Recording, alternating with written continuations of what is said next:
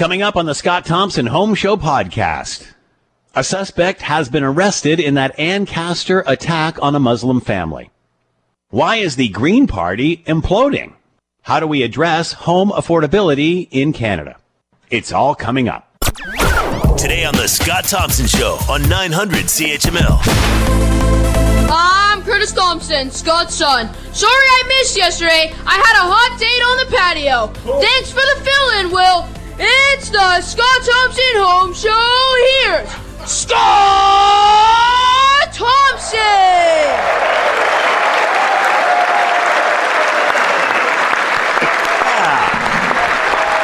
I guess we know who's getting paid and who isn't. Uh, priorities to follow. Good afternoon. It is 1211 and it's 900 CHML. I'm Scott Thompson. Will Erskine back at the station, keeping the Scott Thompson home show between the pipes. Feel free to jump into the combo. Uh, yeah. Feel free to jump into the convo. Love to hear from you. Lots of ways to do that. Uh, Facebook and Twitter, you'll find the podcast edition of the commentary there. Love to hear from you. Send us a note via the website, Scott Thompson at 900chml.com.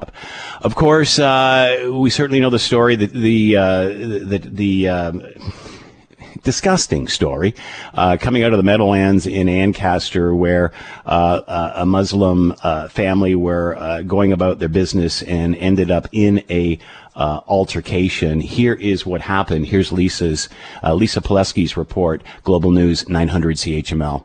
Hamilton police say the mother and daughter were almost hit by a vehicle in a parking lot in the Meadowlands in Ancaster on Monday night when the driver allegedly began uttering threats and using anti Muslim slurs. When they tried to run away and hide, police say he tracked them down and threatened to kill them. Fatima Abdallah of the National Council for Canadian Muslims says these kinds of incidents have only increased since the horrific terror attack on a family in London. It seems as though um, there's a new attack every week and and enough is enough and and it's about time that uh, we turn these calls into real tangible change in policy a 40-year-old hamilton man has been arrested and is facing multiple charges including three counts of uttering threats to cause death and two counts of assault with a weapon lisa Polewski, 900 chml news all right, let's bring in Javid Mirza, president of the Muslim Association of Hamilton, and is with us now. Jabit, thank you so much for the time. Hope you're doing well. Yeah, fine, Scott. Thank you. So, uh, have you, first of all, how is the family? Have you been in contact with the family at all? Yeah, well, the family happened to be, he's our imam, like our priest right. for our downtown mosque. So, mm-hmm. of course, I know him very well, and I know the family very well. So, I was speaking with them this morning to one yesterday.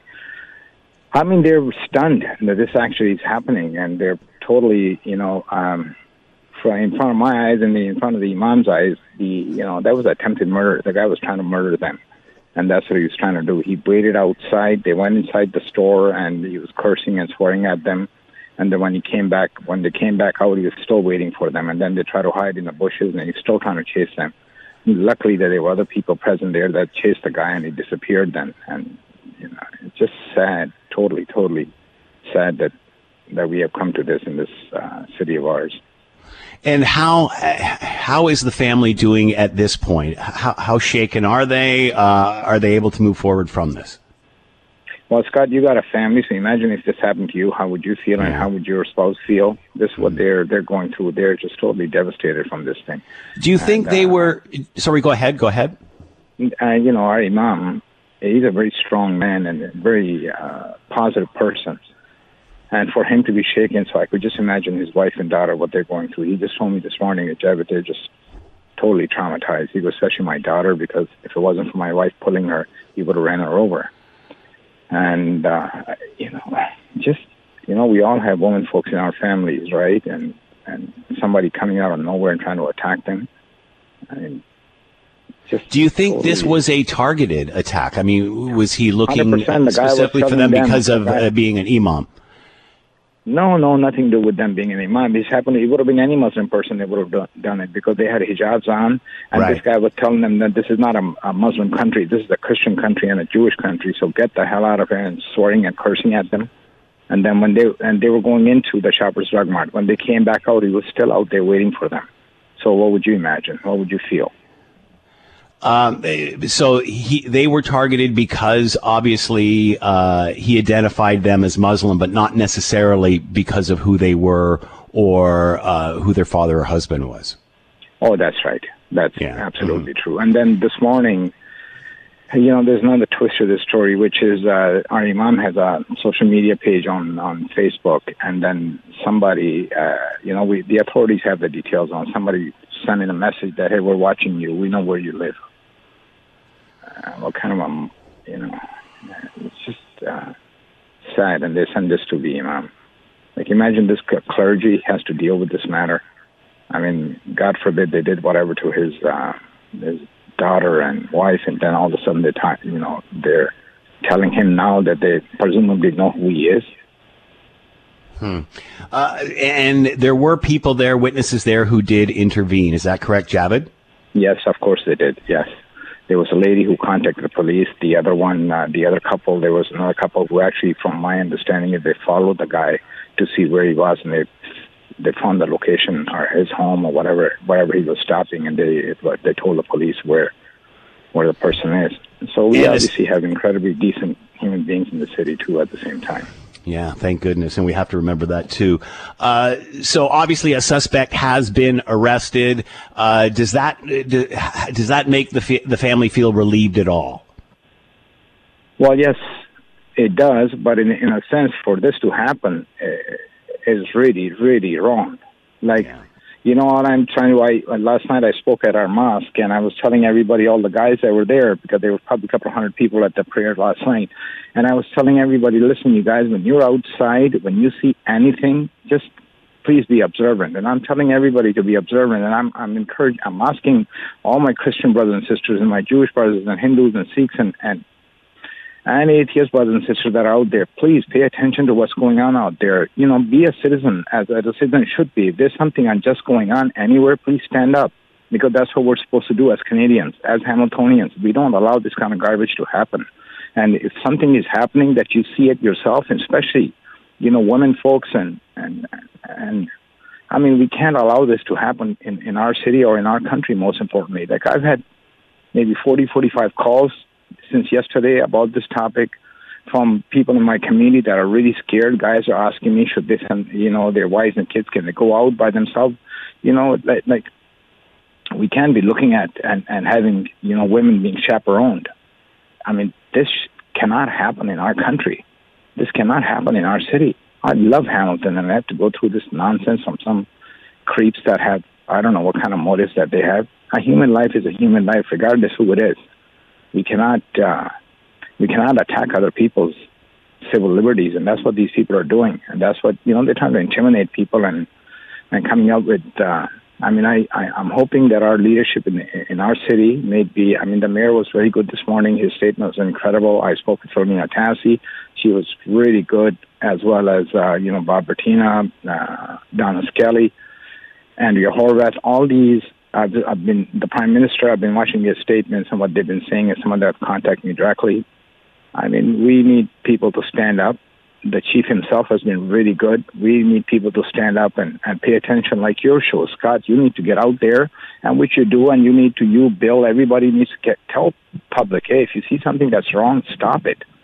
Get them stop. I mean, I'm not saying we're all perfect, but there are people that are just just nuts so we as, as civil society need to make sure that those nuts don't do stupid things to other people. I mean, good Samaritan means good Samaritan. I am my brother's keeper, you know? This is important for us to do that. As citizens of this country, as citizens of this city, we need to make sure that we cannot have harm like this coming to our city.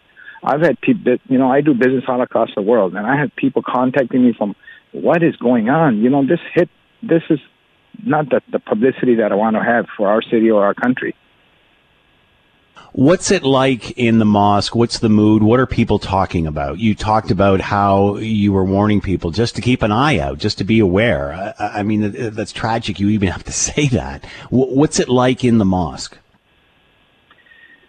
I'm not worried about the mosque. I'm not. I think there's enough of us there. I ain't worried about the mosque. Maybe he or she will take uh, one or two of us, but he or she is not walking out of the mosque. I'm just concerned about our, you know, ordinary folks that are walking down the street. When the when the chief was asking me uh, about a month back when it happened in London. Hey, listen, we're to have extra security at the mosque. And I told the chief, I said, it's not extra security at the mosque that's important. It's important to have extra security out on the road when your officers are driving around. Just you know, in case they see somebody, just pay attention because because we were concerned about this, and this actually happened. And look where it's happening. It's happening in Meadowlands, and, and I mean in a suburbia Hamilton. And you don't expect, you know, you kind of quote unquote assume that you know these things could happen in some other part of the city, and imagine it happening there. So we have, you know, Islamophobia is real, and and God willing, you know, there's a summit that's coming up, and there, and uh, hopefully from what I'm understanding from the prime minister and the premier and and uh, everybody else, that they'll uh, hopefully they'll take some of the recommendations and uh, and implement it. You know, we worked very hard in this country when it came to um, anti-Semitism. We made sure that that people punished for it who did something, who did not. I think it's time that we do the same with this uh, with Islamophobia because it is real and it is happening and it needs to be stopped. So you believe that tougher uh, tougher measures are needed for these types of crimes? Yes, I think tougher measures measures need to be there, but as well as education, I'm really hoping that you know over the last 30 years that I've been in the leadership role at the mosque, I have worked very hard with with all of our uh, with a lot of clergy in the city and also with a lot of um, you know leaders and politicians, and I'm hoping that they come forward and they come out and they tell their uh, you know hopefully this Sunday the sermon will be that hey listen, uh, you know uh, attack against one is attack against all that you know that people tell each other that you cannot allow this to happen because it's really affecting us. It's really affecting our city or our country. We cannot have this kind of. I mean, Canada is a is a is a country where my father chose to come here, and he brought us here and that the reason behind that was because he thought this was the best country in the world. And I truly, truly believe it is the best country in the world. We cannot have some, you know, little things like this, or they're not little things, but things like this that can mm-hmm. really affect the, uh, you know, this is not what we're looking for. We don't need publicity like that. We need good publicity, you know? Like what Vladi did last night, that's what we need to talk about Canada, about what he did yesterday, not about this topic. Uh, many were hoping, and we saw during this global pandemic, people come together, people help each other, people be more empathetic towards each other. Uh, do you think as we come out of the pandemic, that's changing, or is it naive to think that that's happening? Well, no, it is changing because last week our imam had a, all of our imams had a session with uh, with clergy from various different churches and they were all at our mosque and, and they were going through their you know uh, their usual stuff and it was quite good that there was so much clergy that was there and uh, I, I genuinely believe, you know, being living in Hamilton my whole life, I genuinely believe that people are not what you're seeing. But there is an odd person. There are people out there, but only way you can stop them is by standing up to them and say, "You cannot do that." If you hear somebody saying the, the N word or somebody saying something about an Aboriginal person or, or a Muslim person or a Jewish person, if you're standing in that group and you're there, you got to say, stop. This cannot happen. You cannot say that. You need to, you know, as a parent, as an, an adult, as, as a human being, every life is important. We cannot allow these kind of things to happen. And only way we can stop this is by standing up to it and saying, stop. There's no jokes about this matter because this, this is not a joke. This is real. Javid Mirza with us, president of the Muslim Association of Hamilton. Hamilton police investigating a anti-Muslim hate crime in Ancaster at the Meadowlands. A suspect is in custody. Javed, thanks so much for the time and insight. Please give our best to the family. Thank you. Take care, Scott. Bye. You're listening to the Scott Thompson Show podcast on 900 CHML. It's a little bit of a dangerous trend here where people are in a, in a data free, evidence free zone as far as a mix and match. There is limited data on mix and match. It will be a chaotic situation in countries if citizens start, you know, deciding when and who uh, they should be taking a second or a third or a fourth dose. World Health Organization, uh, a couple of days ago, top scientists there uh, talking about mixing and matching to sort of add clarity to all of this and a bit of an update where we are. Let's bring in Dr. Ahmad Khalid, health policy expert. He is with us now. Ahmad, thanks for the time as always. Hope you're doing well. Same to you, Scott. Thanks for having me. All right, your thoughts on uh, clearing up uh, where we are with the World Health Organization, uh, organization and moving on with this. Well, just to be clear, I think it was an individual scientist who made those claims at WHO, and I can assure mm-hmm. you that if that person, that scientist, she was probably under a very uh, enormous amount of pressure after making that statement to clarify, which she has done. And, and the clarity here is that the scientist was talking specifically about individuals across the world who are deciding to get a, a third and a fourth shot, Scott, which is quite dangerous. So what mm-hmm. we are seeing is that there are parts in the world where people have decided on their own, A, to mix vaccines without their public health authorities' recommendation, and two, to feel like they need to get as many shots as possible because they think that by mixing different vaccines and getting a third and fourth booster shots, if you want to call them, they'll have increased immunity. Now, that is quite dangerous because we don't have data on that. We don't have clear evidence on that. However, here in Canada, what's important for the public to know is that our recommendations was based on NACI, and NACI reviewed evidence uh, that was very crystal clear that it is safe to mix a first, a first and second dose of the vaccine, the mRNA vaccine or AstraZeneca and others. And so that doesn't change anything for us. However, the damage has already been done. I'll be very quite honest with you. I think it's it's sent a, a repercussions across the world where people who are already hesitant about getting a second dose of a different vaccine now are leaning more towards no. And we're already hearing reports within our own country that that is exactly what's been happening. Uh, and I'm sure many watched the news last night and, and, and, saw a clinic, I believe it was in Brampton, and lots of people eagerly waiting to get their their shot. And then the announcement was made that it was not Pfizer, it was Moderna, and we just saw dozens walk away, which I, I just couldn't believe. How do you address that? Well, the way I address it is that I'll tell the public that right now the the the, the cases of uh, hospitalization due to COVID nineteen are people who are unvaccinated, uh, and so that's a clear, clear crystal message to anybody out there who's debating whether they should get the vaccine, period, or not. People who are getting sick with COVID 19 and ending up in the hospital right now, based on the evidence, are mostly unvaccinated individuals. And so, you know, the evidence has not changed on the, uh, the safety of mixing a Pfizer and Moderna or Moderna and Pfizer. Uh, the, the evidence is clear that it is safe and you can continue to do so.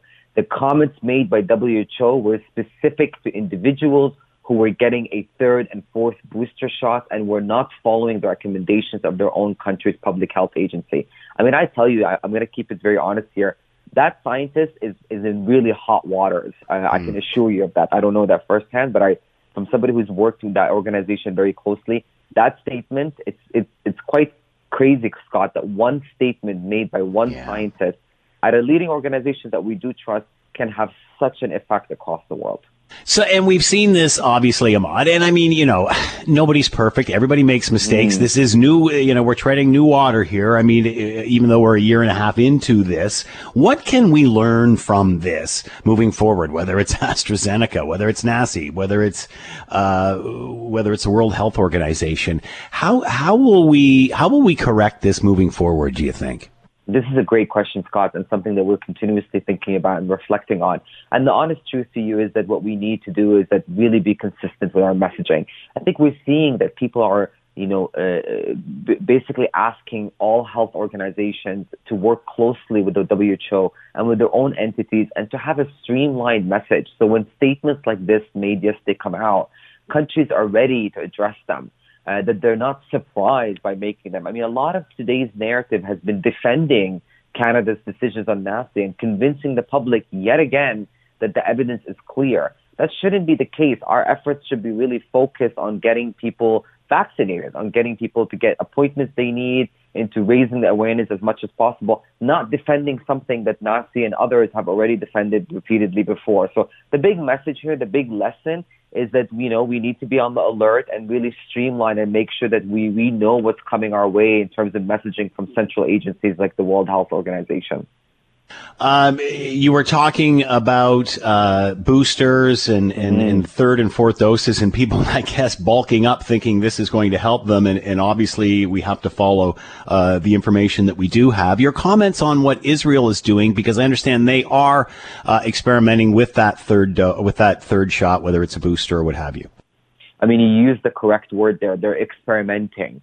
Uh, and so, uh, they, you know, they're just giving a trial of what this would look like. The U.S. has also put on, Pfizer has put on uh, a, an FDA sort of approval process for the booster shot. So countries around the world are exploring it. We know of countries, for example, United Arab Emirates and other countries in the Gulf region that have, have very high rates of vaccination, like Bahrain and the United Arab Emirates are one of the top countries in the world that has vaccinated the most of their citizens. But they didn't use Pfizer and Moderna, Scott. They used something called Sinopharm, which is a different vaccine.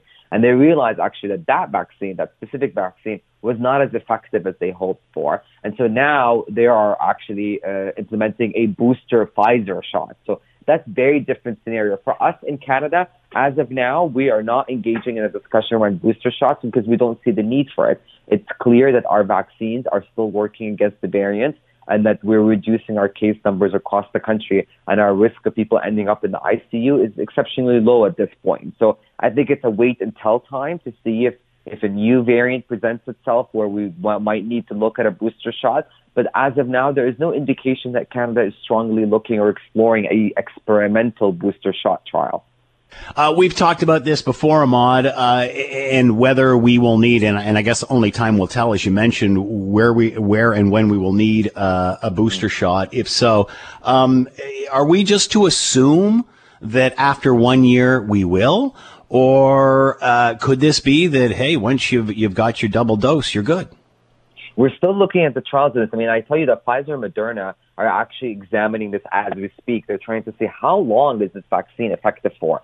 Nobody has the answer for that simply because those are new vaccines.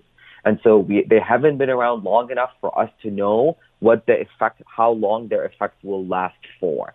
Uh, and more importantly, Scott, the variants are presenting themselves differently. So it's really a wait game. And, and I know it's frustrating to hear that, but we, you know, it's a new virus, it's a new vaccine, it's a new world we live in. And by that I mean we just have to wait and tell and see, you know, and we also, more importantly, we need the entire world to get vaccinated, right? The sooner we get everybody vaccinated, the less likely we're going to have this uh, very crazy variant that might present the challenges to countries like ours. Ahmad, do you see a big debate coming on whether we should go for the third shot as opposed to trying to get the rest of the world finished?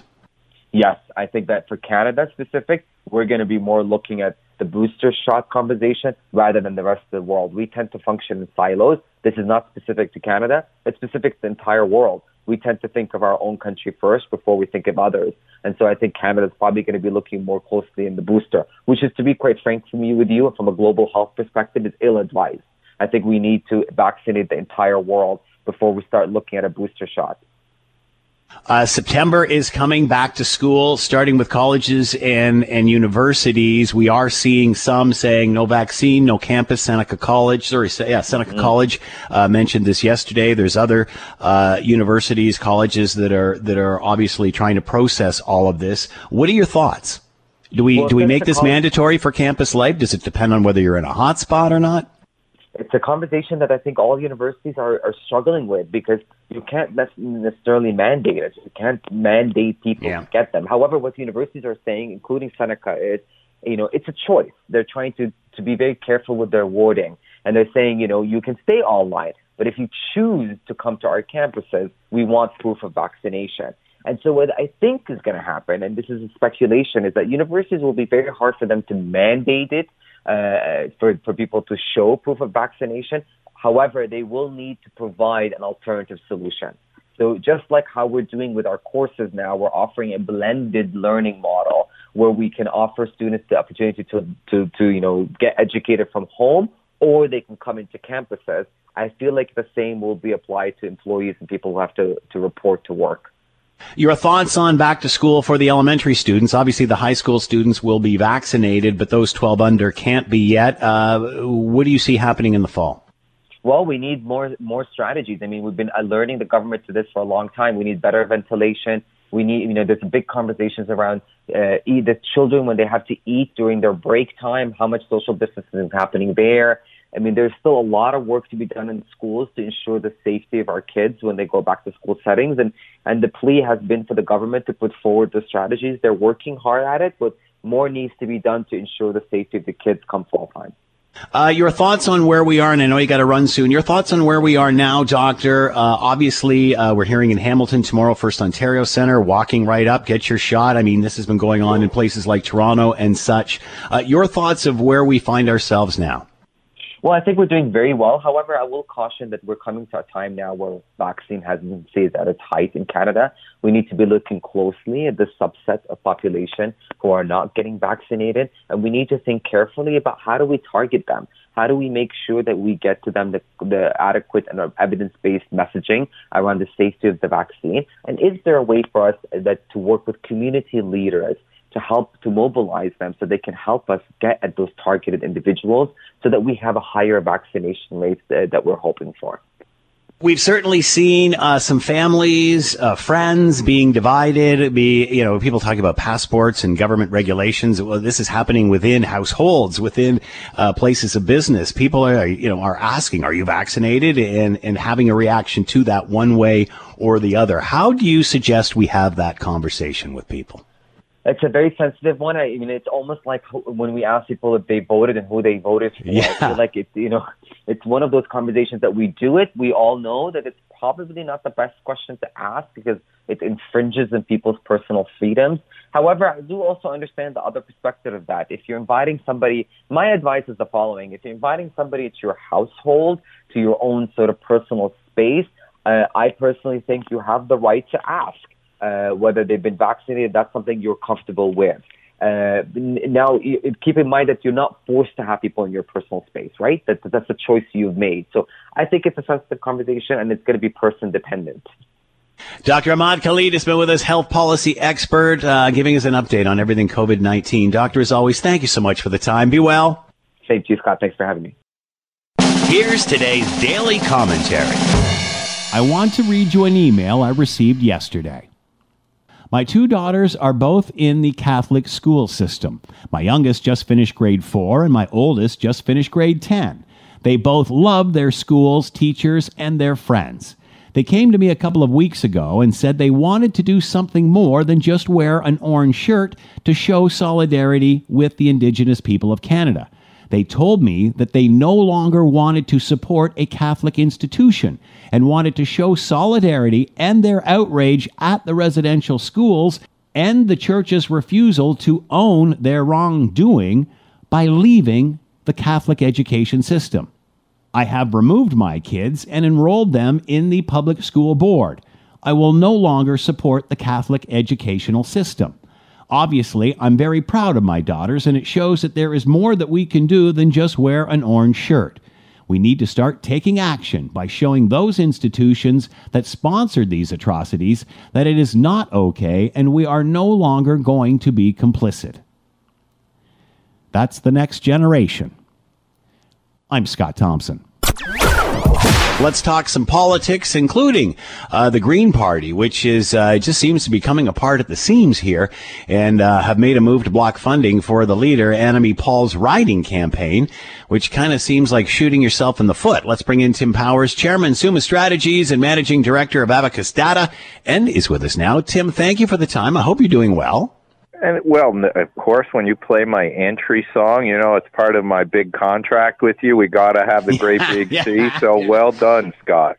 You've got a music writer. I love that. That and the red M and M's. They're on their way. no, well, no, the chocolate make my tummy go off. Uh, kind of like the Green Party, you know. They're all having big gastrointestinal issues at the moment for the whole nation to see. Aren't we blessed? And just on the eve of uh, of an election, it would seem, uh, what is happening here? Because uh, Annamie Paul was sold as a star candidate here that was going to take this party to the next level. What went wrong? Well, I, I don't pretend, and I don't know if you'd find many in the country who are Green Party whisperers, but let me try and diagnose a little bit from afar and having had some colleagues who spent some time working in the Green Party over a decade ago. Well, I look, uh, clearly uh, there's a disconnect, to state the obvious, between the leader and the governing body of the party. Is the governing body of the party, are they still fighting the last leadership convention? Uh, do they not? Uh, they clearly don't want uh, Miss Paul. Um, and the thing I'd add here, Scott, that's important, maybe that helps drive the rest of the discussion is the NDP, the Conservatives, the Liberals, even the Bloc, all have structures, right? They have approaches. They have caucus discipline. The one thing that the National Green Party has developed is none of that. Hmm. Uh, they don't have the same sort of, you know, obvious uh, stated ties that bind and, and culture that binds. The Green Party nationally, and this is not to insult them, but our collection of advocates and activists who behave more like advocates and activists without the discipline of a party structure, and you're seeing it at its most pronounced worse right now uh, in this discussion around Miss Paul and whether she's getting fired or not fired. And that seemed to work during the uh, infancy stages of this party and the first uh, years of its operation. But at that time, none of the other political parties really had a green vision whatsoever. Now every major political party has some sort of, of, of green policy. Is this party still relevant considering all those things you just said? Because the one thing they're really good at, everybody else kind of covering. Yeah, I mean, everybody has now a position on carbon pricing, right? Even the conservatives uh, uh, put one on the table uh, a, few months ago. Um, but in Europe, you know, in Europe, for example, in Prince Edward Island, where they're the opposition, in New Brunswick, in British Columbia, where they've had political influence, they were a partner in the original first Horgan government. They were able to expand their base of influence beyond environmental policy. I don't think the National Party has yet demonstrated an ability to do that. Uh, Elizabeth May was able to get a tremendous amount of attention because she was a well-known, well-regarded figure across the land before she became leader. So it became a party of personality, and I'll, I, I, don't believe there's been a ton of change in in that. So uh, uh Miss Paul. Uh, a, a different uh, leader, one that was heralded, by the way, for rightly so, being so capable and able. She's got an impressive CV. She's the first uh, woman of color to lead a major Canadian party, and some of the ways she stood up to the Green Party, you can admire all of that. But maybe the Green Party doesn't want that. Uh, they want a reversion to old. But to, your point a moment ago, um, taking down this leader makes them look it, it, look petty. Uh, it's led to charges of racism charges that in this day and age uh, will drive voters scurrying for the hills as they should. Uh, as you mentioned, it, it's a party more of activism than it is of politicians. How come in, like, even at the provincial level, it seems a bit more civil than it does at the federal level, which is supposed to be, uh, you, you, know, the mothership of all of this? Uh, how come it, there's politicians or that structure, as you put it, in some of these parties, but in the federal party, it just seems to be extreme activism. I guess because they've never chosen to evolve the structure. I knew friends who wanted to work with the Green Party because they saw the potential there a decade ago, but they were not able to achieve progress then. I don't know if much progress has been achieved in the interim because the Green Party was comfortable to being about personalities nationally. But again, I'll use the PEI example. I know it a little bit better. In the last provincial election campaign in PEI, they talked about housing accessibility. They talked mm-hmm. about poverty. They talked about jobs and employment. And they presented themselves as a reasonable alternative to the traditional parties. Um, that helped them get opposition status. They did a lot of the same in New Brunswick, where they got three seats, I believe. And again, going to BC, Andrew Weaver, the then Green uh, leader in BC, he's no longer in that role, work with John Horgan on economic issues. They had some key climate pieces of legislation that um, Andrew Weaver wanted, but they focused on the broad nature of, of governing. I mean, this whole dust up too, and the Green Party doesn't make a lot of sense, Scott, because it started around the Middle East. Well, no political party is going to have a sensible discussion around yeah. Middle East politics. So why would you even, as in Canada anyway, why would you, as the Green Party, even get into all of that? I mean, it just it's it's baffling. Uh, the Green Party can't be happy about how they're being perceived right now. Do they have any? Do they realize they're shooting themselves in the foot here, Major? Sometimes around activism, it's about purity, and maybe they believe they're dealing with the purity of the inst- the party because it's not really an institution that they they see. I I I, I mean, they're a joke, right? Right now, to a large degree, yeah. here we are weeks away from a potential election call. Rumors in this neck of the woods, which I'm sure you've heard, suggest mid-August, maybe you know sometime after August 14th, 15th onwards. That's not very long. Uh, Ms. Paul has a vote coming her way next Tuesday. I, I, you know, if you're a Canadian without political affiliation and you're looking to make a choice, and you're hearing all of these stories about the Green Party, how could you give them serious consideration. It's like you're making you you you're going to make a restaurant reservation for dinner now that we soon can go back into restaurants. Well, would you go to a restaurant where you don't know if they're going to keep the cook and you don't know what's on the menu?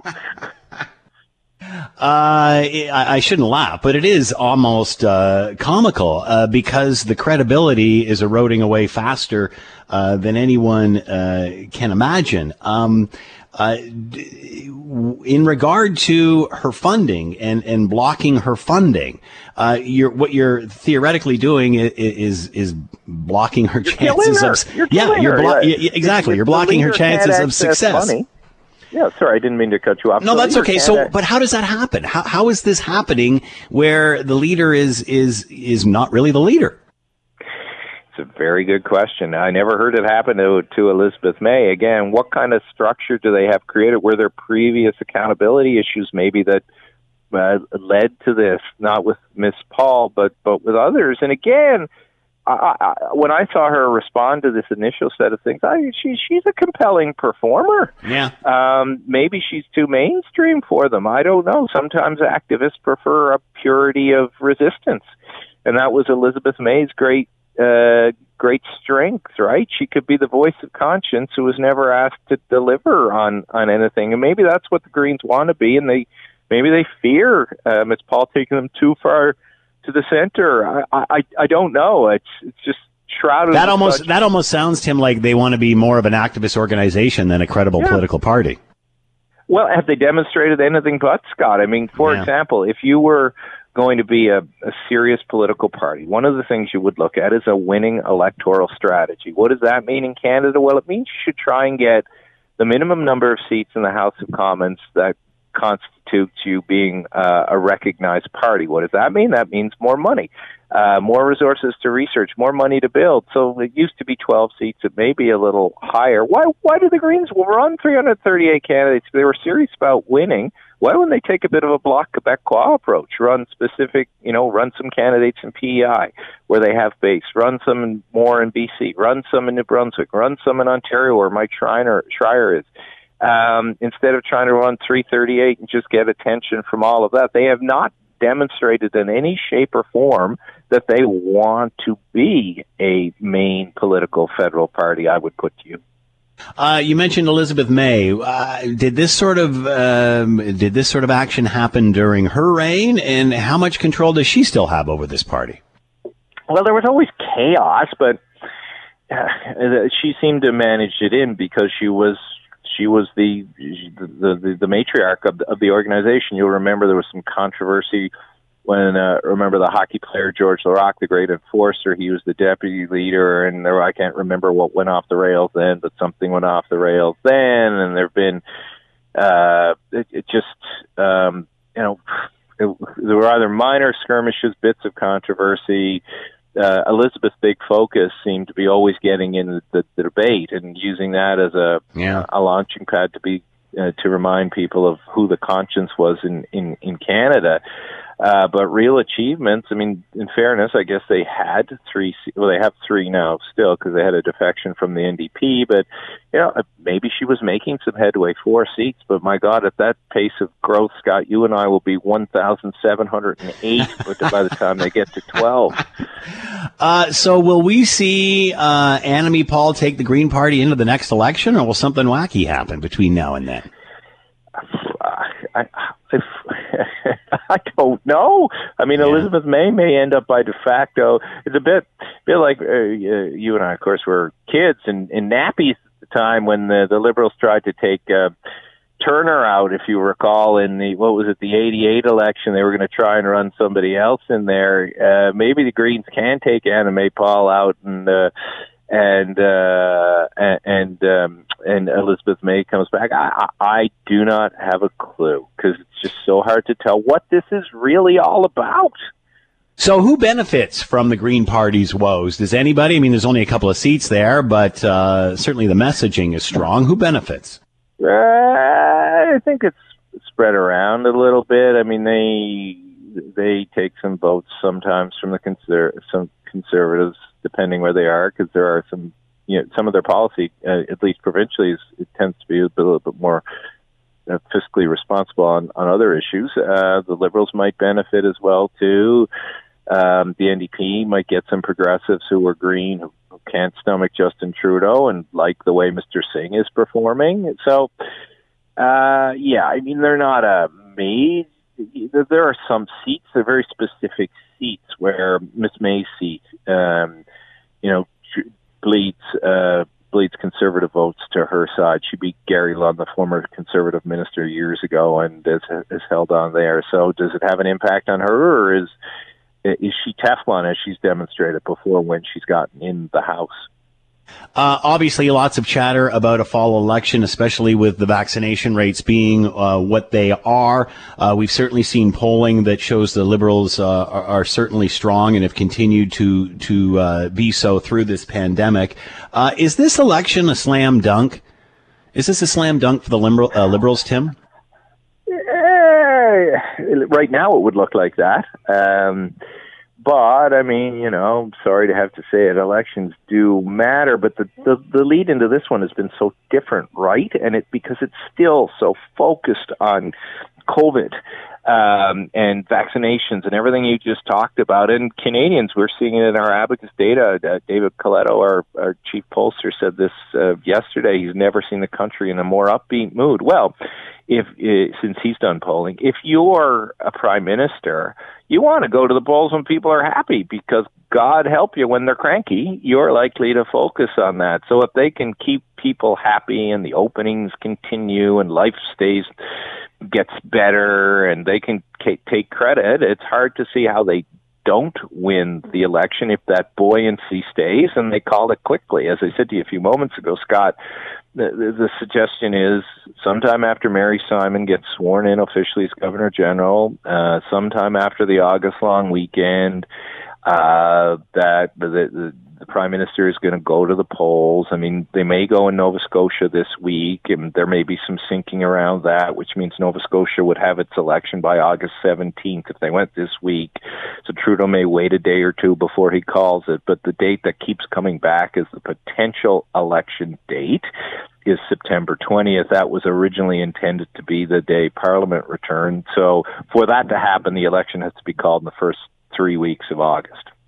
Uh, is there a window here, or uh, is there fear of a window closing as more and more get vaccinated? Do we just keep this euphoric feeling forever, or does reality kick in? Because I still sense there's some angry people out there. Yeah, oh, there for certainly are, but I think you know we're just we've also been affected by COVID. That yeah. it, it's something that wouldn't provide you joy before it does. Yeah, of course the window starts to close. Look, what happens in when school what, what happens by the beginning of October? And I think that's the, the Trudeau calculation. We're probably okay to do things and evolve as uh, summer and people still stay outside. And as you know, you can pretty much stay outside in Canada at least till the end of September. But kids go back to school on time. There's a normalcy that sits in there. Does it get a bit rocky in October when it gets colder and people go back in? Numbers go up, as Dr. Moore, the Ontario uh, chief medical officer, said yesterday. Does that throw people off? So that's why, again, I think barring a major outbreak of, of the Delta virus or another variant of concern in the next four weeks, I think we're headed to the polls. Uh, you talked about the governor general and such. Some chatter about uh, uh, her French speaking ability. Thoughts on that? Give me a break, will you? Look, um, you're never doesn't matter. Win, Irrelevant.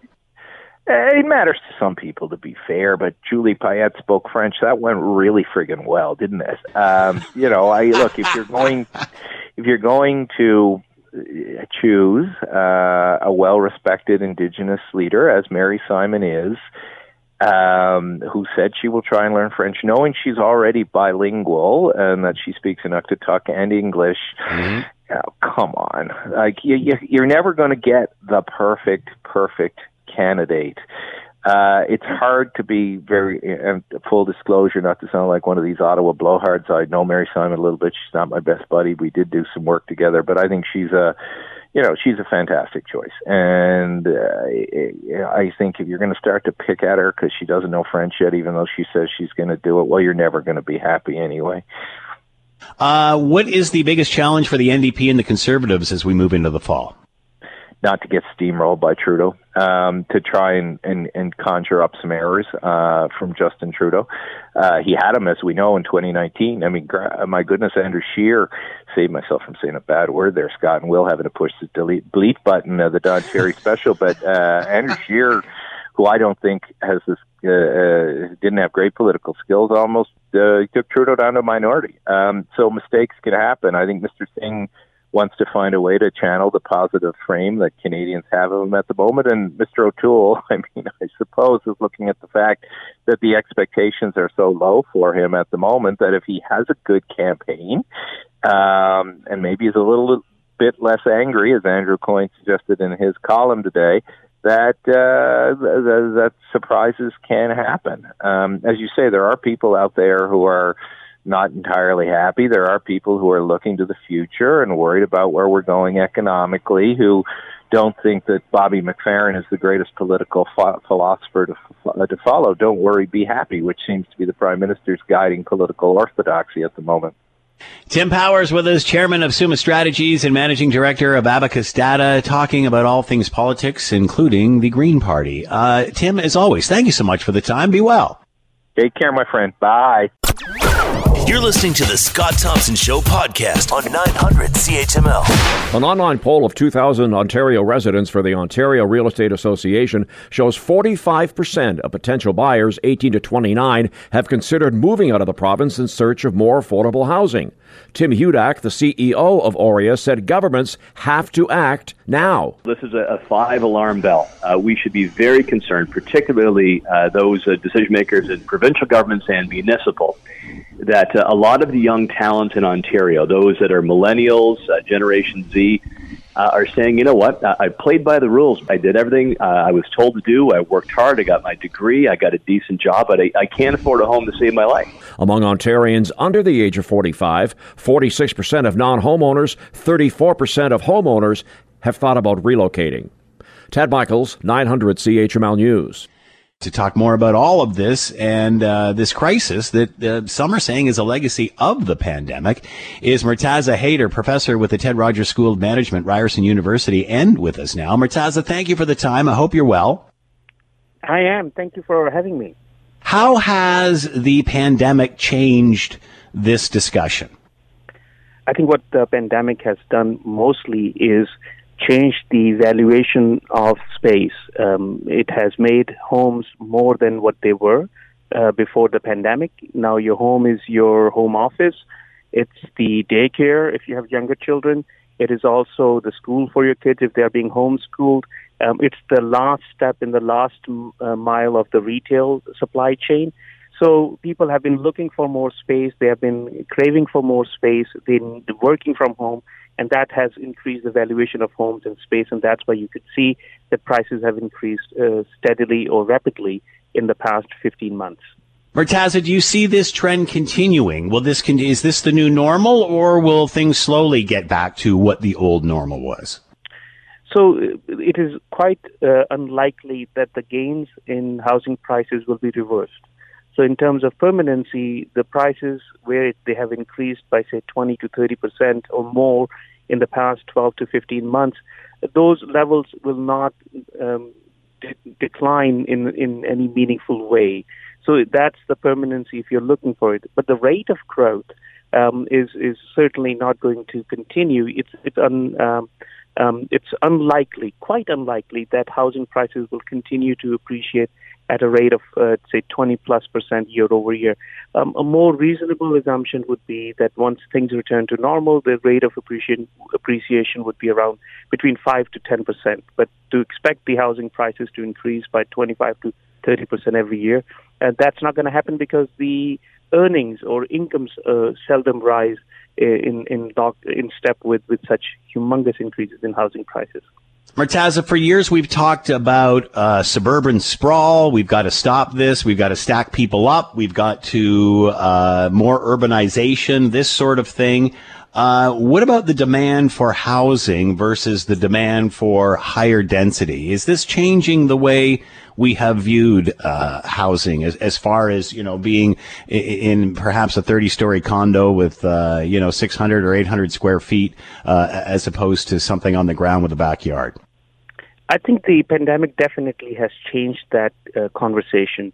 The pejorative way in which planning authorities or planners have looked at the suburbs and thought of them as nothing but sprawl, well, suburbs have come to the rescue of economy and workers uh, because they were the places where most workers actually were able to do their work without feeling the squeeze or, or, or being tightly packed into a condominium or an apartment of 700 square feet with another partner or children also.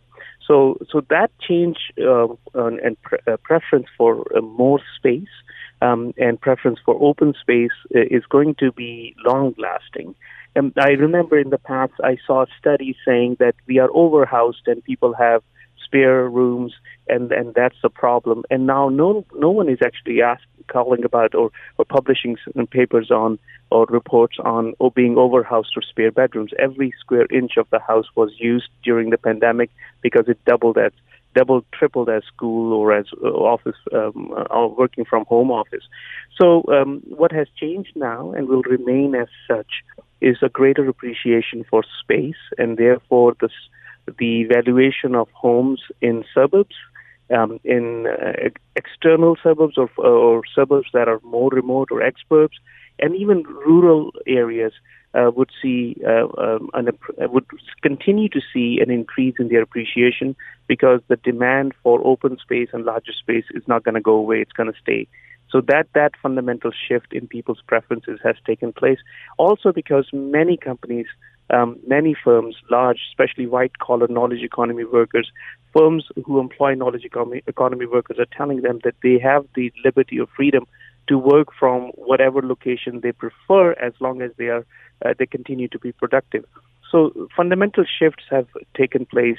I think the spatial equilibrium that was pre-pandemic uh, is no longer existing, not to the same extent to what we saw in May and June, but working from home and teleworking would continue to be much higher than it was in the pre-pandemic world, and that would shift our preferences, and therefore the prices, housing prices, will also shift as a result.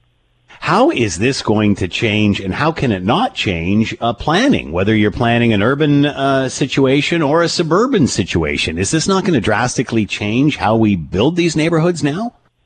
Absolutely. I think one thing that is increasingly becoming popular, and you could see even CMHC is recognizing openly that we have not built enough housing.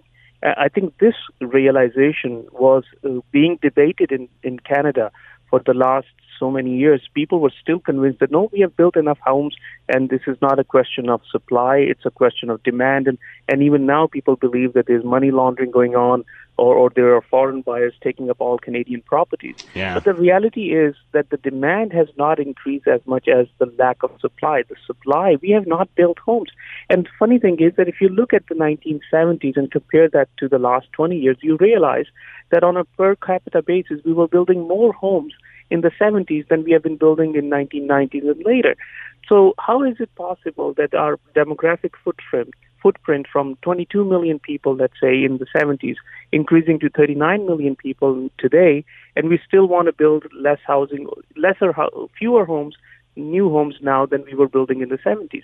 So that disconnect has to be addressed, and the planning profession, both at the municipal and the provincial level, have to realize that we have a serious undersupply problem and we have to fix it. If we don't fix it, then there will continue to be a gap between supply and demand, and the most obvious proof of it is the this humongous increase in housing prices over the past 20 months. And that's not i mean pandemic is there yes it has changed a bit. It has accelerated the pace or rate of growth but it has not created a new problem for us. The problem has always been there that our population has been increasing and we have not built sufficient housing in the past 20 30 maybe 50 years in the past 50 years to to uh, to accommodate the increase in in demographics uh, all across Canada. It seems that you know when any anybody's ever talked about building, it's immediately becomes a bad word and is uh, is equal to sprawl or urban sprawl. Why are we scared of building, considering Canada is growing. Uh, we've seen uh, due to the lack of immigration during the pandemic, there's shortages of labor. So we're looking for immigration. We're looking to grow. We're looking to expand, but yet we have governments that don't want to build infrastructure, let alone housing. Why are we scared of building? I think, you know, as a former uh, professor of urban planning at McGill University, I think some of it is hard coded in the in the in the curriculum. When we train planners, we sort of um, portray builders and developers in a negative light, and that has to change. I mean, everyone, most of Cana- most Canadians live in a house that was built by a builder, right? But if you look at the the coverage in the newspapers, if you look at the academic literature, overwhelming uh, dominant literature is not does not see development in positive light. It sees it as um, as is negative sort of looking at builders as purveyors of urban sprawl and not providers of shelter. And that, that has to change because the more we continue to paint uh, a discipline um, or an industry in negative light, the more we will bear the consequences of uh, um, of inadequate supply. Because what happens is that when the planning um, profession either because of lack of resources, because also in growing cities, we have another problem. It's not just that the planners are adverse to or averse to planning. Some, uh, actually, I would say most planning departments are very progressive, but they do not have the capacity uh, to deal with the influx of uh, development approval uh, approval. So what we really need to do is greater coordination between municipal governments and provincial governments, so that they the authorities that have the mandate to manage land use should have the capacity to to to deliver on their mandate, so that they are guaranteed uh, decision times, so that it doesn't. Um, it, it's not the case where an approval application or development application comes in for a new subdivision, and it takes three to five years to get that application through the process. That is unacceptable, and people would pay the price for it because it would increase the cost of new construction and also increase the cost of existing homes or the price of existing homes.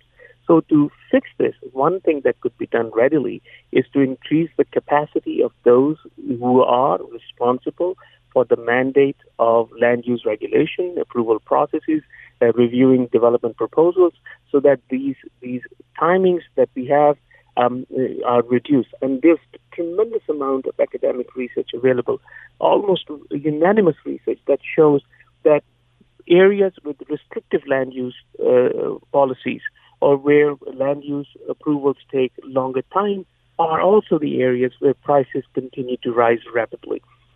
There are no, uh, there's no other evidence that I have seen that says that this is not to be the case. So when we have an abundance of evidence in front of us, we should then help strengthen uh, the departments or or, or uh, institutions responsible for land use approvals so that they have the capacity to deliver on their mandates in a reasonable amount of time. How do you find the balance here? Because the opposite side will say, Murtaza, that, you know, uh, the current government's carving up the green space, uh, and, and, there's all this expansion and da da da da da. So it, it seems like we, we, live in a life of extremes. Uh, either you're either way over here or you're way over there. I mean, there was news earlier this week about a high speed line between southern Ontario and Quebec. I'm old enough to remember when they were talking about that in the 1970s. Oh, so yeah. how, how do you find the balance?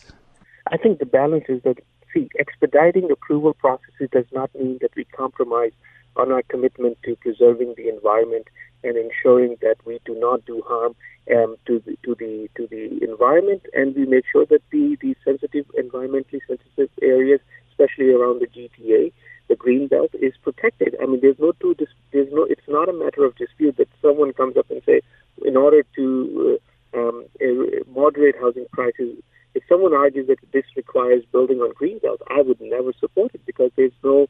Um, this is not the case. The point is that we have enough land which is in a developable land that is already either pre-zoned for development or is available to be zoned for development, and we just need to expedite the processes and mechanisms through which um, and the development approval application goes through it. It is not to suggest that we lax or relax our standards. We should never do this, any development at the at the cost of uh, compromising on environmental uh, preferences or environmental uh, commitments. That would be the wrong way to go. All I'm advocating for is efficiency in the processes and greater coordination between municipal and provincial governments so that if a, if a land use uh, rezoning application comes in, don't take five years to say yes or no. If you have to say no, do it sooner, much sooner, hmm. so that the builder and developer can move on because costs associated with going through the process. And while they are invested in pursuing this project, they may not be able to pursue other projects. And the other thing that you mentioned very is very critical. I mean, there's also people, knowledgeable people, um, who are arguing that why do we have immigration in Canada as if our GDP or our economic productivity has been increasing. Our per capita GDP has been the same or almost the same for many years. The only growth in our economy is through the size of it, and that size could only be increased if you have immigration. And for that to happen, to increase the labor force, you really need to rely on it. Otherwise, you see what is going on through many uh, sectors like construction is, is and, and renovations. You can't find trades, and even for the construction of new homes in Ontario, if you have about 300,000 homes under construction, then you run into this supply constraint where you have land, maybe you have supplies, but you don't have labor. So you we really rely on immigration and not just for construction. You walk into any engineering PhD lab in any university in Canada, from McGill University to University of Toronto, all the way to University of British Columbia, and you walk into an engineering lab and see who's doing PhD, and you realize that most of the students doing engineering PhDs in Canada creating innovation are immigrants.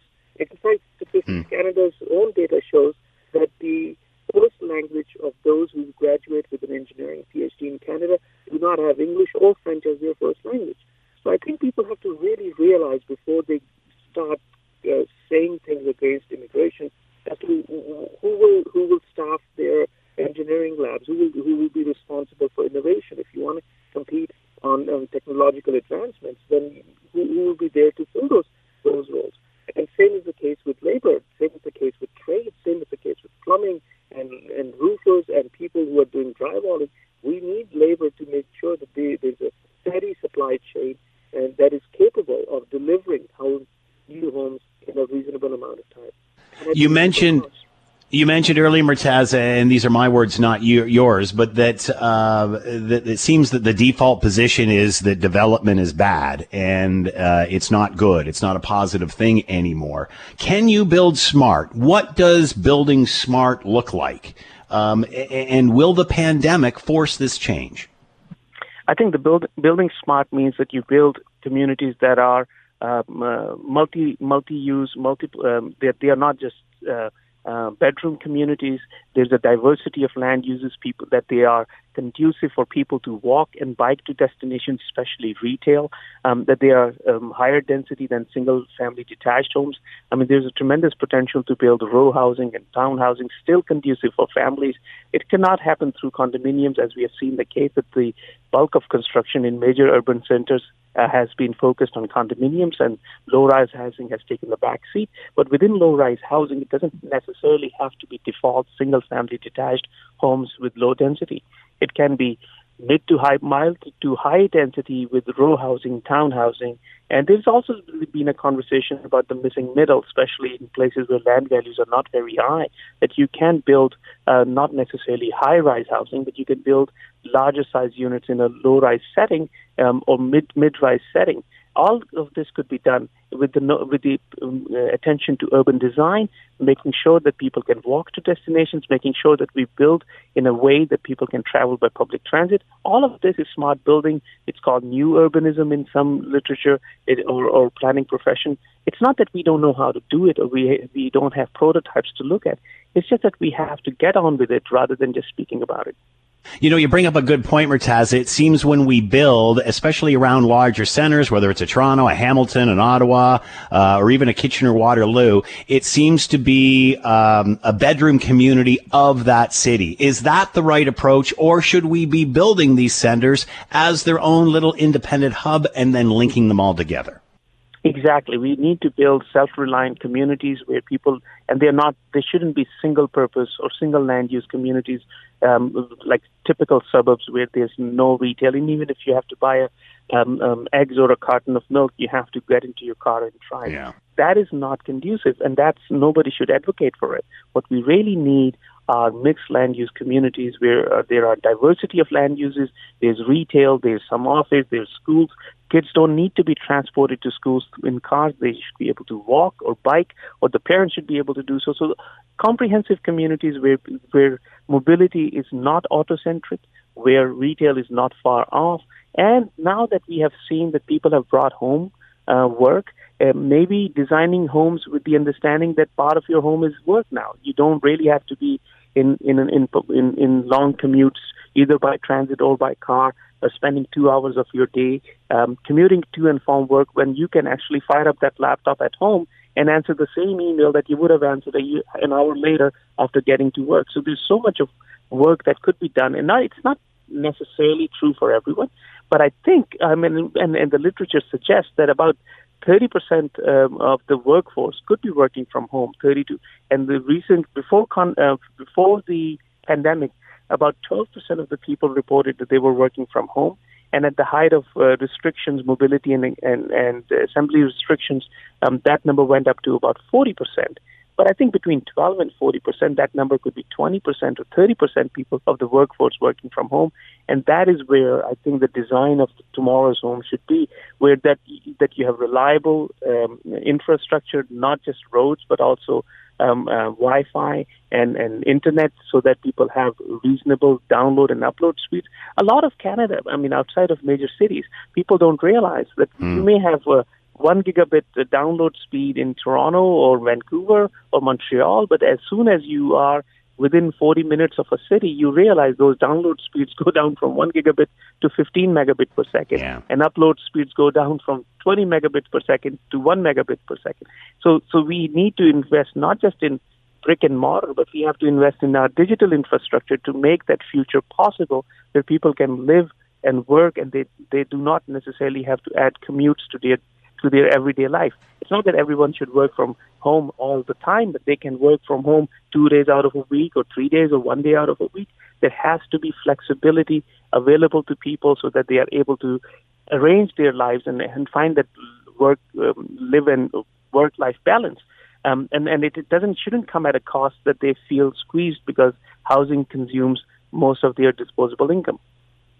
Murtaza Haider with us, Professor Ted Rogers School of Management, Ryerson University. Murtaza, a fascinating discussion talking about home affordability post pandemic and what uh, new communities will look like moving forward. Murtaza, thanks for the time. Be well. My pleasure. Thank you kindly. Take care. 155 news on the way.